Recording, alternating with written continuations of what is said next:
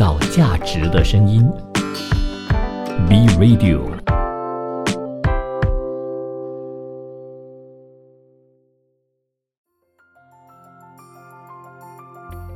学习提升价值，知识改变命运，与时俱进，传播餐饮业进步的观念。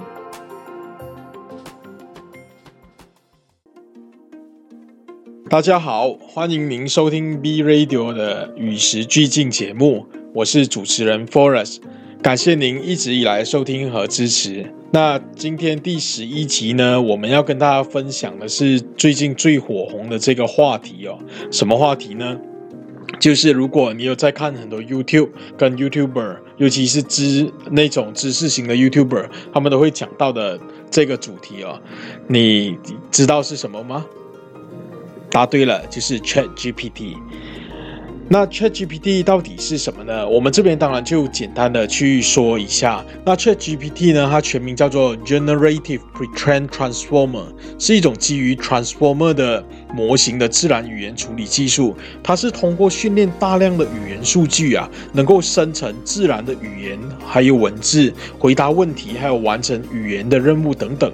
那当然，它是由这个 OpenAI 这一家公司开发的一种强大语言模型哦，它可以自动学习语言模式，还有上下文的关联性，然后并且能够通过这种所谓呃，它找到的大数据网络的这些大数据呢，学习到足够的语言知识，然后从而处理这些语言呐，还有语音识别、对话啊等等的，然后呢，就给你一些想要的答案。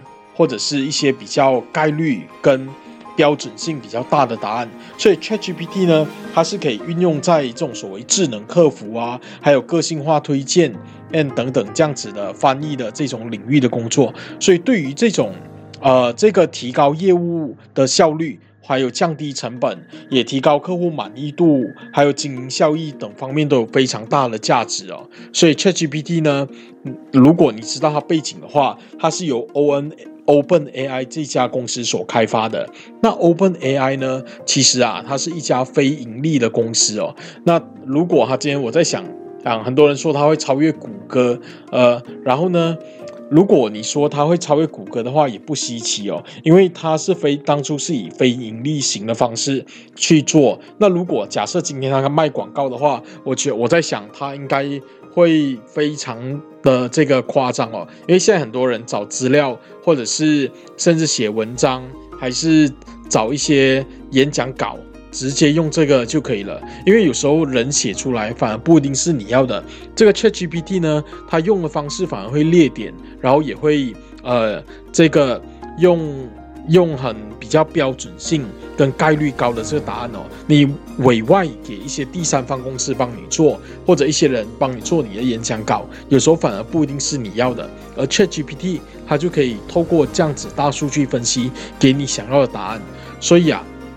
这个 OpenAI 呢，它其实是一家非盈利性的人工智能研究公司，它成立于二零一五年哦。当然，它的创办人就包括非常有名的这个马斯克 Elon Musk，还有这个呃这个 Sam Altman。Sam Altman 呢，他中文叫。很多人叫他山姆阿尔特曼。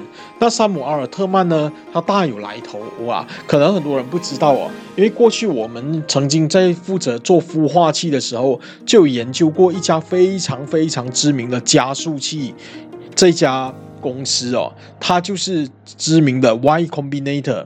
Y Combinator 为什么那么有名呢？因为它孵化了非常多的这种独角兽公司哦，当然就包括我们所熟悉的 Airbnb。那 Airbnb 当初透过去这个 Y Combinator 去把他们的这个呃概念更加的去更加的去优化他们的概念跟他们的商业模式之后呢，当然后面就怎么样？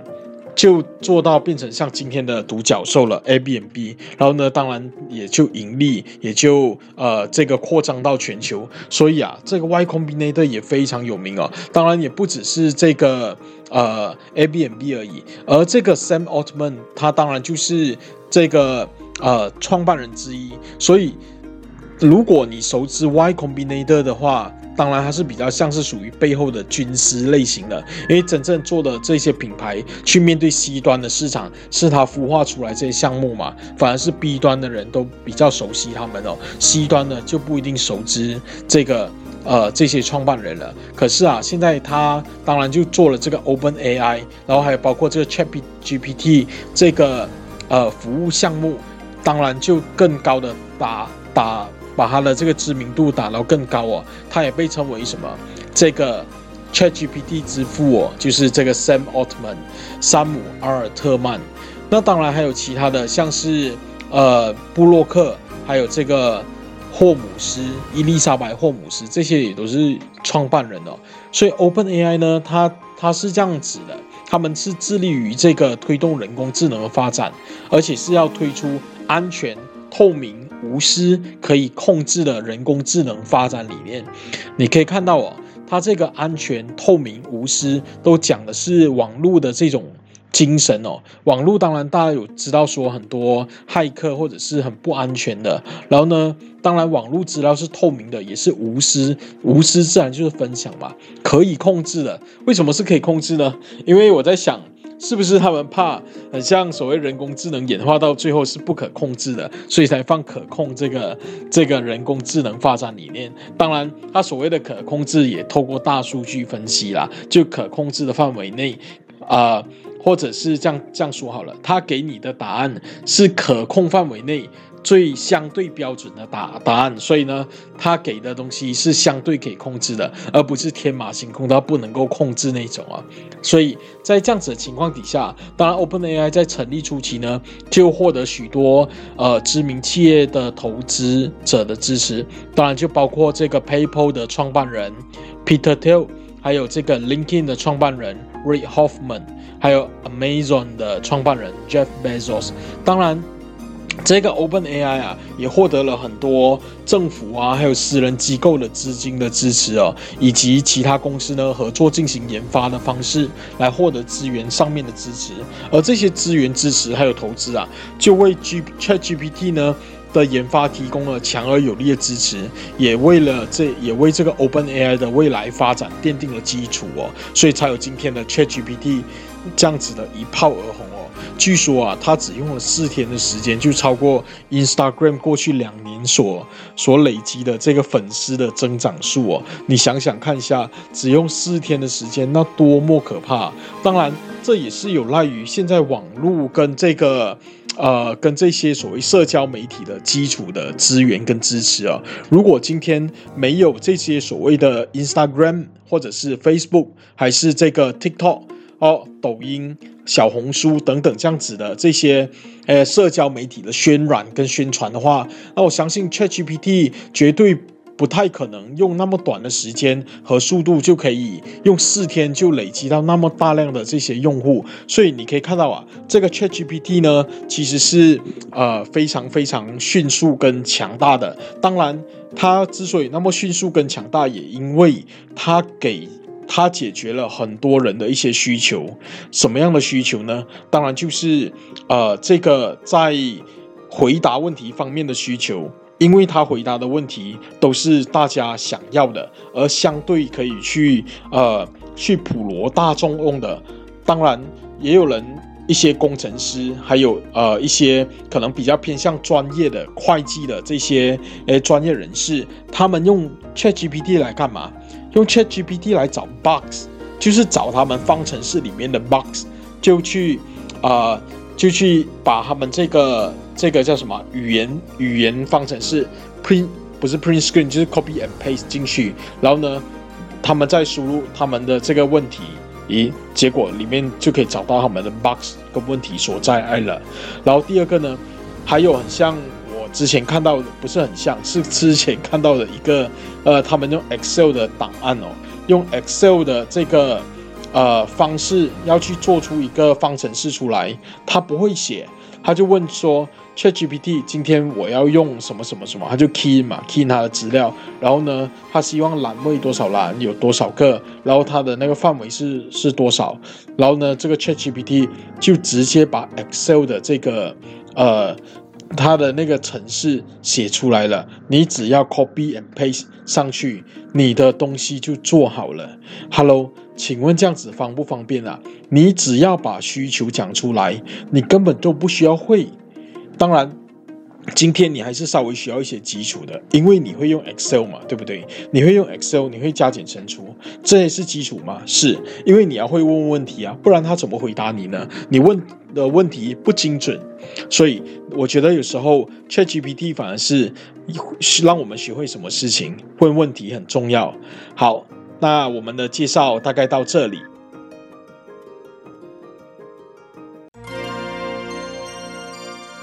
创造价值的声音，B Radio。大家好，感谢您继续收听我们的这个频道哦。刚才我们大概介绍了一些 ChatGPT 的功能啊，还有它的一些背景跟创办人哦。那接下来呢，你如果是做餐饮业的，你在想说，哎，刚刚你讲了这些工程师啊，什么电脑的啊，那。关我们餐饮业的人什么事情啊？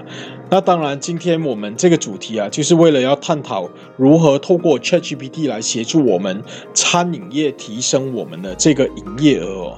那首先，当然我们一定要先了解说 ChatGPT 它是怎样的一个呃工具，对，它就是一个帮我们做事的工具。我们说工欲善其事，必先利其器，所以今天。这句话什么意思呢？当然，小学背过成语的，哦，不不是成语，谚语啊，还是什么这样子的，就很清楚这句话的意思。那不清楚的也没关系，可以问 ChatGPT。好，那不用问 ChatGPT 啊。当然，这个意思就是说，呃，你今天啊，你要把这个事情有效率，或者是更好的可以完成，你需要。利其器就是要利用更好的工具，所以工具一定要用更好。今天谷歌是一个工具，对不对？搜寻的工具，ChatGPT 也是一个工具。所以 ChatGPT 呢，它是一种自然语言的技术啊，它可以通过训练机器学习的模型，让这个呃这个所谓的大数据。或者是这个电脑啊，还是你的这些软件能够理解还有处理自然的语言呢？从而去实现智能化的对话跟处理。所以你看这边有两个关键，一个是对话，第二个是处理。那你当然你要问对问题，所以你一定一定要怎样有一些基本的知识基础，你才能够问对问题嘛。然后呢，当然有时候他回答的答案又不是你要的哦，那怎么办？那是不是说？哦，可能大数据给到的答案基本上就这样子了。然后呢，你今天你要再去用你精准的语言去跟他对话的时候，你才可以问出一些事情的关键啊。不然他给你的答案都是很标准化的，或者大家都可以找到的。你要当中问出一些差，你要有一些差异化答案，那绝对是在于什么？在于你问问题的一些技巧，问问题的一些方式。所以啊，在餐饮业中呢，ChatGPT 它可以应用于什么样的东西呢？它可以运用于一些智能客服，一些呃餐点上面比较 custom made 的推荐，也就是很个性化的推荐，还有包括。呃，比如像是这个用我们这个语音来去点餐，还有包括这个翻译啊等等这样的工作，从而从而怎样就可以提升我们的这个营业效率，还有当然就可以增加我们的营业额，当然也可以这样降低我们的成本。如果今天啊我们点餐呢，基本上都可以很方便的用语音点餐，然后呢，呃，你也可以用这个可能输入的方式点餐，那基本上。就好像我们现在去外面，呃，桌上都会有个 Q R code，你只要扫码自己就可以下单点餐，对不对？你也可以少请一个人，然后呢，也少花时间去做 table service。所以在这样的情况底下，你不仅仅是节省了你的人力，然后呢，节省了你的开销，然后你也怎么样？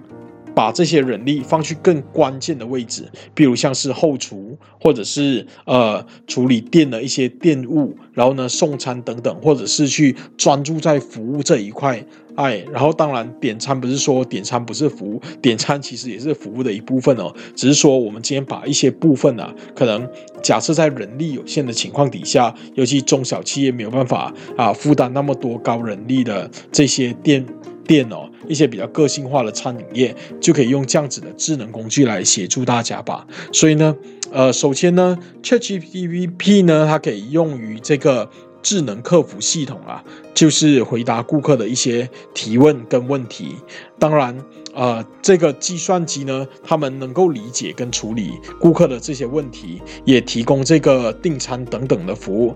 那这不仅仅可以是减少我们刚才提到的这种所谓的呃人事的成本，然后呢，也可以提高顾客的满意度。而且，为什么呃会提高顾客满意度呢？因为基本上。他回答的都是标准答案，也不太可能会出错。你请人，可能这个人为上他还是会有一些疏忽哦。尤其假设你员工训练的时候，他可能没有用心或者不专注，那他讲答案的时候可能会讲错。明明这个是烤鳗鱼，他这个是呃，可能这个烤鳗鱼是带甜的味道，那可能他讲的是带咸的味道。那这客人可能明明就不想吃有带甜的东西，结果一吃不得了。这个鳗鱼是烤鳗鱼是带甜的，然后可能因为上面是 B B Q sauce 或者刷了一层蜂蜜去烤，所以在这样的情况底下，客人满意度当然就会大减。可是今天如果有了 Chat G P T，它用于这个智能客服系统的话，诶，这时候就不一样了。客人当然就会自动的去跟他对话。啊，然后他介绍这个餐点也不会介绍错误，基本上你把该有的东西都提供给他们，他们搜寻的时候回答的都是公司规定的一些标准答案，所以在这样子的情况底下，他出错率就不高嘛，对不对？所以当然客人满意度高啦，当然这个店的。名声就会好，也都会口碑相传哦。然后呢，客人也都会怎样带更多不同的客源进来。所以你看，这就是工具的好处。当然。另外，这个 ChatGPT 还可以做到什么呢？就是分析顾客的这种所谓订餐的过去的记录啊，他们的一些呃口味啊、喜好啊等等的。比如他，你如果是那种珍珠奶茶店，嗯，你的珍珠是要是要多少？然后呢，甜度是要少甜还是要多甜？还是正常还是要无糖？你的这个。冰块是要很冰还是少冰，还是要无没有冰块等等，它全部都会记录，因为过去你的消费历史记录就是在那那边嘛，所以就可以提供这种所谓很个性化的推荐。然后呢，或又或者是根本不用推荐，因为顾客来吃东西、喝的饮料都是一样嘛。所以呢，在这样的情况底下，这种所谓的个性化推荐呢，当然就可以去更好的满足顾客的需求，也提高他们。对我们餐饮餐厅的忠诚度，促使我们怎么样可以长期发展嘛？喂，你看啊，可以长期发展的，它一定是有很多老顾客回头的，对不对？一般都是这样子的店，不然老字号怎么来？所以今天如果你是一家老字号，你一定是在这个呃所谓。回头客有一定的回头客，然后当然这些回头客一定是吃到好吃，就是人带人，口碑相传啊。然后呢，当然口碑相传其实是比所有的 marketing 都还强的，这是我们都一致公认的，这也毫无争议的事实。就口碑相传稳嘛，他卖的其实就是信任啊，因为我相信你，你跟我说它好吃，然后当然我就跟你来吃。那后面我觉得好不好吃，那又是另外一回事了，因为这可能牵涉到个人口味的不同哦。所以在这样子的情况底下呢，这个呃，这种所谓的好吃不好吃的问题啊，就会呃，这这种就所谓我们叫个性化嘛，每个人的个性啊、偏好啊，就有人爱吃甜，他这个奶茶就一定要很甜，要那么甜才叫好喝。然后呢，有一些人就觉得哦，它那么甜，根本就是没有办法品尝到这个茶茶香的这个原原味了，喝的都是糖哦，所以呢。他们也不要甜，所以在各种所谓的个性化跟偏好的喜好里面呢，这个 ChatGPT 都可以帮你搞定。所以在这样子的情况底下，就刚才像我讲的，你搞定这些问题之后，自然顾客满意度、忠诚度就会提高啊。好，再来就是 ChatGPT 呢，它可以训练于用于这个语音点餐系统啊。我我今天看呃这个 ChatGPT 啊。它已经 upgrade 到四点零了，然后呢，还可以这上传所谓的相片。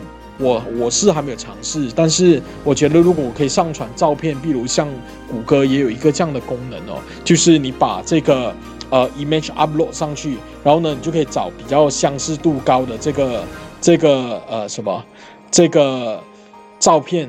然后呢，图片它就可以去分析，帮找出图片的原始档，或者是类似相似的图片，去帮助你的工作可以更加的完善。所以啊，今天这个 ChatGPT 呢，它可以用于训练于这个语音点餐系统，这也是我们自己还没有尝试的。但我们之前读到的资料都是有说到这一点可以用于这个语音点餐系统哦。然后所以顾客只要通过这个语音控制啊，点餐机器人就可以完成点餐。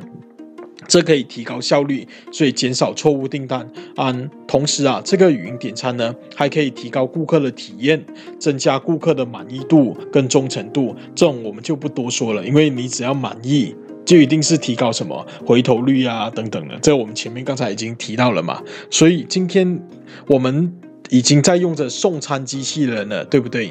我们下一章再回来探讨。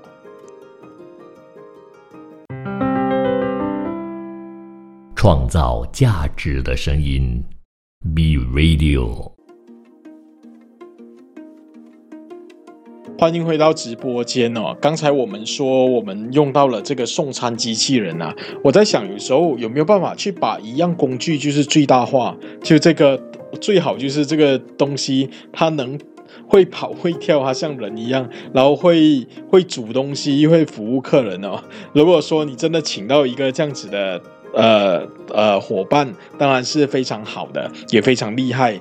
那今天这个 AI 啊。AI 机器人有没有可能这样子呢？请到一台全能型机器人哦，就会泡咖啡，哇，泡出来咖啡还会拉花，拉花的那个数据还是世界冠军的数据，就是世界冠军拉出来的花，这个咖啡的比例啊，那个水的流速，它都非常的清楚知道，那个粉要放多少，压粉要压多大力，然后呢，水流出来的这个流速的漂亮，然后包括这个。咖啡是否它的新鲜度是怎样？鲜奶加多少？好，它都可以做到完哦。如果有一台这样的机器人，好不好啊？哎，未来有没有我不知道。但是现在你可以看到有机械手臂，然后呢，我们之前也在食品展看到这个机械手臂真的是泡出一杯咖啡，还会拉花给你哦。然后基本上这些背后都放了一些呃这些数据去做出来。所以啊，在这样子的情况底下，我就在思考。这个有没有可能送餐机器人？嗯，他今天的工作不只是送餐呢，他会不会变成是点餐跟送餐一起呢？然后呢，就当然可能他的这个反应没有那么好，只有点餐跟送餐，无法交流跟交谈。有没有可能到后面他可以跟你交流跟交谈呢？还可以跟你聊国际时事哦？可能你工作有烦恼，你跟他讲。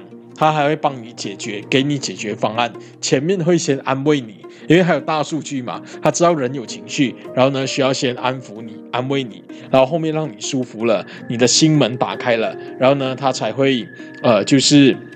呃，就是怎么样？就是跟你再进一步的聊工作，然后呢，再给你解决方案，有没有可能是这样子啊？哎，我觉得是有可能的。所以我在想啊，这个 ChatGPT，尤其这个部分呢，那时候我们去了解到，它原来有个可以用语音点餐系统的时候，听完就很兴奋。我我立马就想到这个送餐机器人的事情哦。哎，今天如果它可以装在送餐机器人上面，那送餐机器人不仅仅只是可以送餐哦，还可。可以就是帮顾客点餐啊等等之类的，呃，是我搞不好未来还可以对话，希望有一天真的可以做到这样子吧。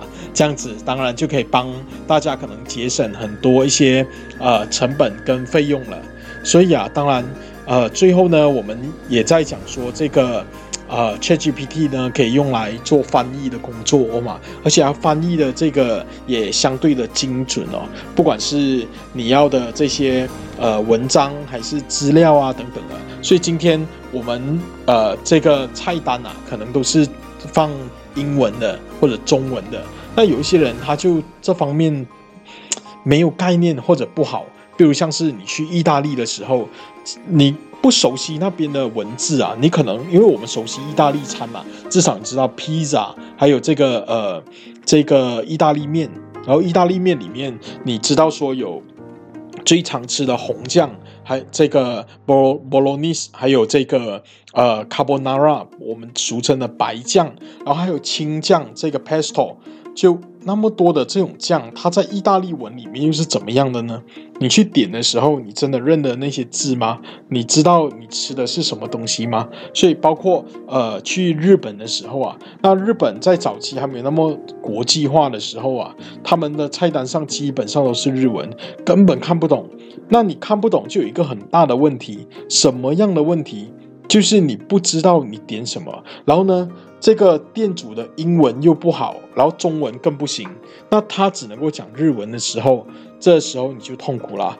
你花了钱可能去自由行营，但是你自由行反而是，呃，去到语言不熟悉的国度，你不能够很好的去感受跟体验当地的一些美食跟文化。我觉得这就是一个很大的问题。所以啊，在这样子的情况底下。哎，ChatGPT 当然就可以去翻译这些菜单，当然谷歌的翻译也能够做到啊。它你基本上你就是它现在就是可以有那个你拿手机的呃那个功能，它有个拍照的，你按按起那个，然后呢你按你要转化的语言，它就可以直接像呃那个呃 scanner 这样子 scan 了那个文字之后呢，然后它就可以把当下把那个 menu 上面的字。转换成中文或者英文，哎，非常方便。当然，ChatGPT 现在也能够做到自动翻译菜单啊，还有你店家的信息等等的，所以让这些呃外籍游客啊更容易了解餐饮业的产品还有服务，增加餐饮业的国际化的竞争力。所以这不仅仅是可以吸引更多的外籍客人啊，还可以提高这种。哦，呃，大家对于你的品牌的认知，还有你的这个国际化，有没有可能今天你在马来西亚本土只有一家店，可是却因为一个可能知名的布洛克来吃了之后，哇，惊为天人，觉得非常好吃，然后呢，帮你宣传了一下，然后呢，他可能就用 ChatGPT 转换了你这个菜单、你的店名等等之后，等等的这些资讯发去这个。呃，他的国家啊，结果你的店就这样扩张到哦，呃，这个全世界各地了。所以我在想啊，这是有可能会发生的事情哦。只是因为有时候我们不懂得善用这些工具，所以你看工具是多么的重要。因为有时候我们做的这种生意，我们往往会很容易陷入自己的思维里头，你没有走去更广啊、更宽阔的地方，你只是在一个。可能自己的呃小地方，你的小你的这个小村庄，或者是呃这个叫什么这个小小店面，还是路边摊啊，你根本没有办法，没有机会去接触到他们。那如果刚好他们又有来机会接触你们，他们又刚好那么想要记录他们每吃的一餐，或者他们做的每一件事情，诶，这个时候啊。就很有意义了，所以我觉得资讯，当然这个是资讯爆炸的时代哦。可是资讯的精准度呢是非常重要的，尤其现在那么讲求个人 IP 的情况底下，如果这个人是有一定的流量的话，那其实是非常可怕的。就好像今天如果你请老高，或者是呃这些很知名的呃布洛克，像 Angry Roger 这些知名的 YouTuber。帮你去推荐你的这个商品跟产品的时候，我相信其实是呃相对来的有这个价值的，或者是更有公信力的，大家都会去买，大家都会去支持。所以我觉得这种这种基本上工具呢，都是呃。我们必备的呃知识，也必备要去学习的这种哦能力哦。如果你今天你没有去追上这个时代的潮流，有时候很容易就被潮流给冲走啊。当然，有时候我们会说。哎呀，你看以前讲 blockchain，然后后面讲互联网，呃不，前面讲互联网，后面讲 blockchain，然后现在又讲 ChatGPT，然后一直都追不完的。是的，有时候你看社交媒体也是一样，最早期是什么？最早期有 ICQ，然后有 Messenger，然后呢有这个呃这个什么，还有这个微软的这个 Space。等等的这些东西，诶，就有很多不同的这种社交媒体出来，可是他们也一直不停的在迭代，然后这个迭代也也让所有呃不同的这种新的品牌产生，或者新的这种社交媒体以然后出来，所以当然后面就有了像 Facebook，Facebook 之后又有了什么？又有了这个 Instagram，像在中国就有这个微博，然后呢还有这个呃这个什么？这个像他们早期用的 QQ，然后呢还有微信，然后呢还有什么？还有这个现在还有这个呃呃风靡全球的抖音、TikTok，还有这个小红书、快手等等等等的这些。所以啊，有时候我在想，这些工具其实你说你可以不要理它，但是它往往会给你带来意想不到的流量。没，你没有办法。你看很多大品牌，他们都进驻，比如像麦当劳也有 TikTok，然后呢，TikTok 也有它不同的粉丝，他们有不同的渠道去跟他们的粉丝、跟顾客沟通、跟互动。你能不要这些顾客吗？很难，因为他你不找他们的话，他们就去找别人了。所以今天比的是什么？比的是内容创作，比的是你的个人 IP。所以今天我们回到我们这个。讲的 ChatGPT 再加上互联网，它基本上它的威力是非常的无穷的。那当然，我们餐饮业者就要非常善用这个工具来提升自己的竞争力，以免被这个时代的洪流给冲走。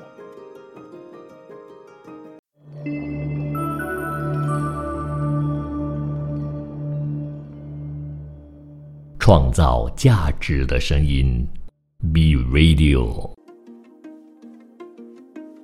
Hello，大家好，欢迎回到我们的直播间哦。然后呢，在最后的十分钟啊，我们当然要跟大家继续聊 ChatGPT。除了帮助我们这些点之外呢，像刚才我们前面所提到的那几个呃重要的这个大点哦，当然就是呃这边再跟大家回复一下、回顾一下。当然就包括我们的客户服务系统，还有这个我们的顾客他们过去的这些记录。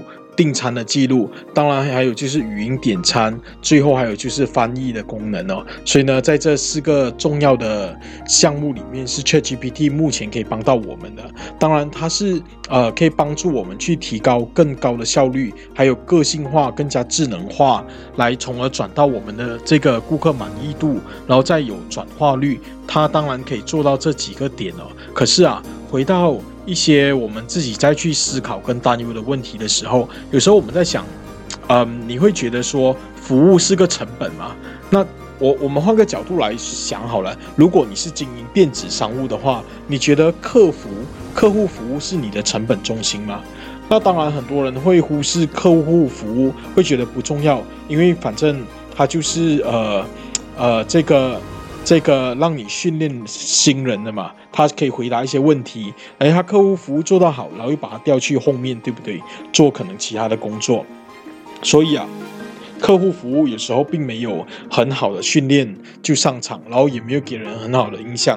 可是你有没有想过转换一个思维？今天顾客第一个接受到的是你的这个呃。电话的客服，它可以让你生，也可以让你死，对不对？你如果能够在电话里面成交，你干嘛要线下见面成交啊？你用 telemarketing 不就好了吗？所以，当公司啊，你抛弃这个利润导向，把顾客当成这个顾客体验当为第一优先的时候，反而会增加你这个长期的销售还有利润哦。所以呢，今天。不管是我们餐传统的餐饮业要转型成数位的时候呢，或者用一些数位的工具来帮助我们的时候，你永远都不要忘了这个客户服务呢，其实是提升你转换率的关键。有没有可能因为你多说几句话，你把啊这个呃你的这个同仁训练得让顾客满意，甚至很会推荐，顾客就因此多点了几道菜呢？就增加你这个什么？或者增加了他的回头率。可是啊，如果你今天，呃，把客户服务当成成本中心的时候，你当然心里面就觉得他是在烧钱的，是在花钱的，是不重要的，因为它是成本嘛。然后就一直想要砍，然后砍了之后，这个不好，那个又不好。所以为什么很多公司啊，他们其实并没有去重视客户服务？所以在我们过去辅导的餐饮业里面，很多人呢。他们是非常不愿意说，很像比如关店一天，或者是停下来去做好 training 这一块的，或者可能是分批，因为也没有办法分批嘛，他们的人就那么多，怎样分批啊？那不能分批，你当然就要休业一天啊！那休业一天又没有营业额，所以你看没有营业额怎么样？没有营业额就很难给同仁更好的福利，很难给别人更好的福利、更好的薪资的时候，他们自然而然就会离职，你就陷入了一个无限、无限循环的局里头。所以反而是你停下来，你有没有看过老鼠赛跑？它一直在跑，一直在跑，在笼子里头的圈圈里头不停在跑的时候呢，它干嘛？它要出来，它要怎样？它要停下来，对不对？它没有停下来，它怎么？它怎么跑出来啊？他以为说越跑越快，越跑越快，不停下来，它就能够出来。不好意思，越跑越快，你就是那个老鼠赛跑啊，在老鼠笼里面。转圈圈的老鼠哦，你根本就是没有去重视你的这些问题，你没有正视它，你只是想着我停一天就少一天的营业额，营业额已经很紧急啦，然后怎么样怎么样还要停下来，老子没钱啊！不好意思，不停下来你反而出不来啊。所以呢，在这样子的情况底下，我们当然也是在想说，可以透过这些科技跟呃科技跟工具去协助我们。可是啊，有时候。我们也会去反思这些所谓呃人文科技所给我们所带来的一些人性跟一些人文上的思考哦，就是我们今天用了科技，诶，是不是变成说客服是我们成本中心，我们要砍，所以需要这里来取代？也不是，有时候反而用这些工具是为了更好的去提升我们哦。当然，呃，我也有一位朋友呢，在台湾呢，他是网过去王品集团的这位呃这个品牌长啊。他叫高端训，然后呢，他也有分享到一个主题哦，是有说，呃，除了这个，呃，ChatGPT 无法取代你的这五个能力，那这五个能力是哪几个能力呢？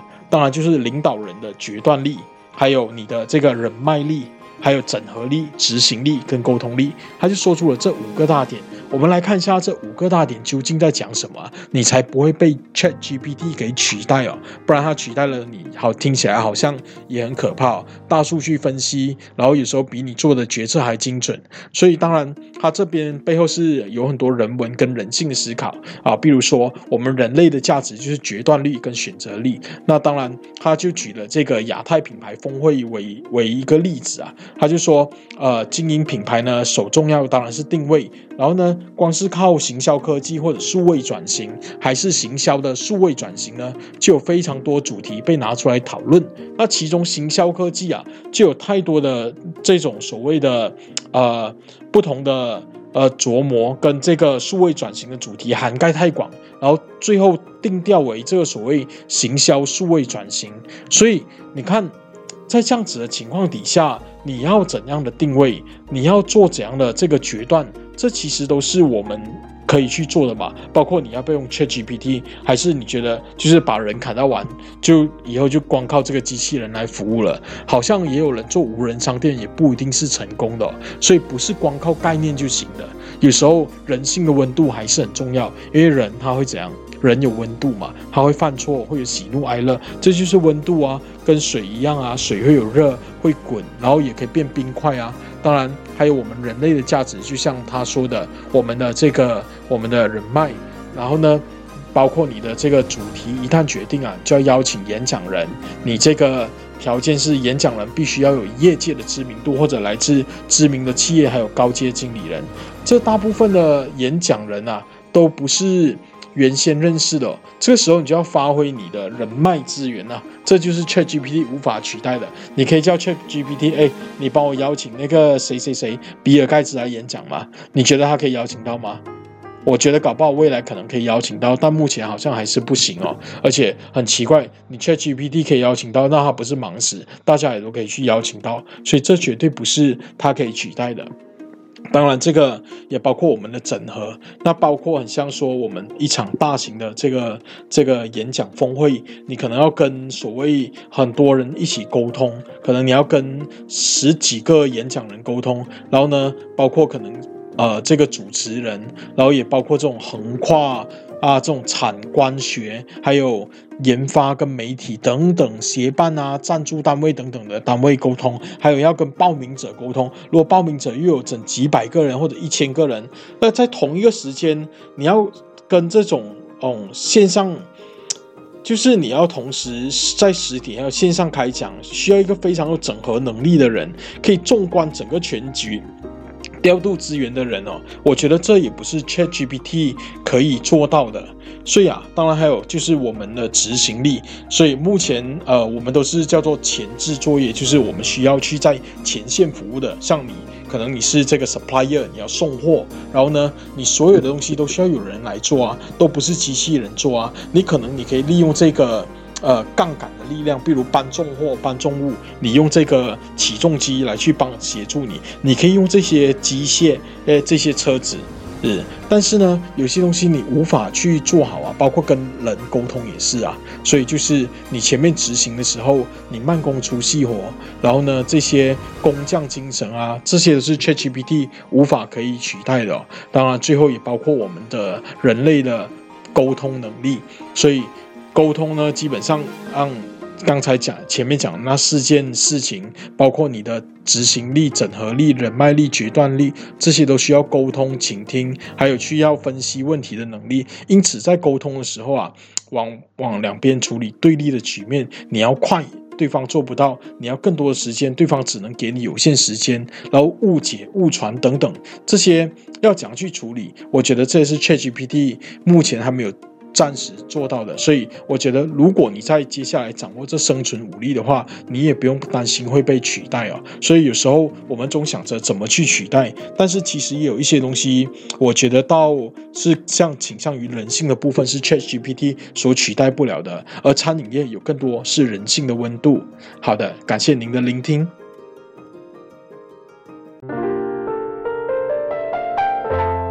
创造价值的声音。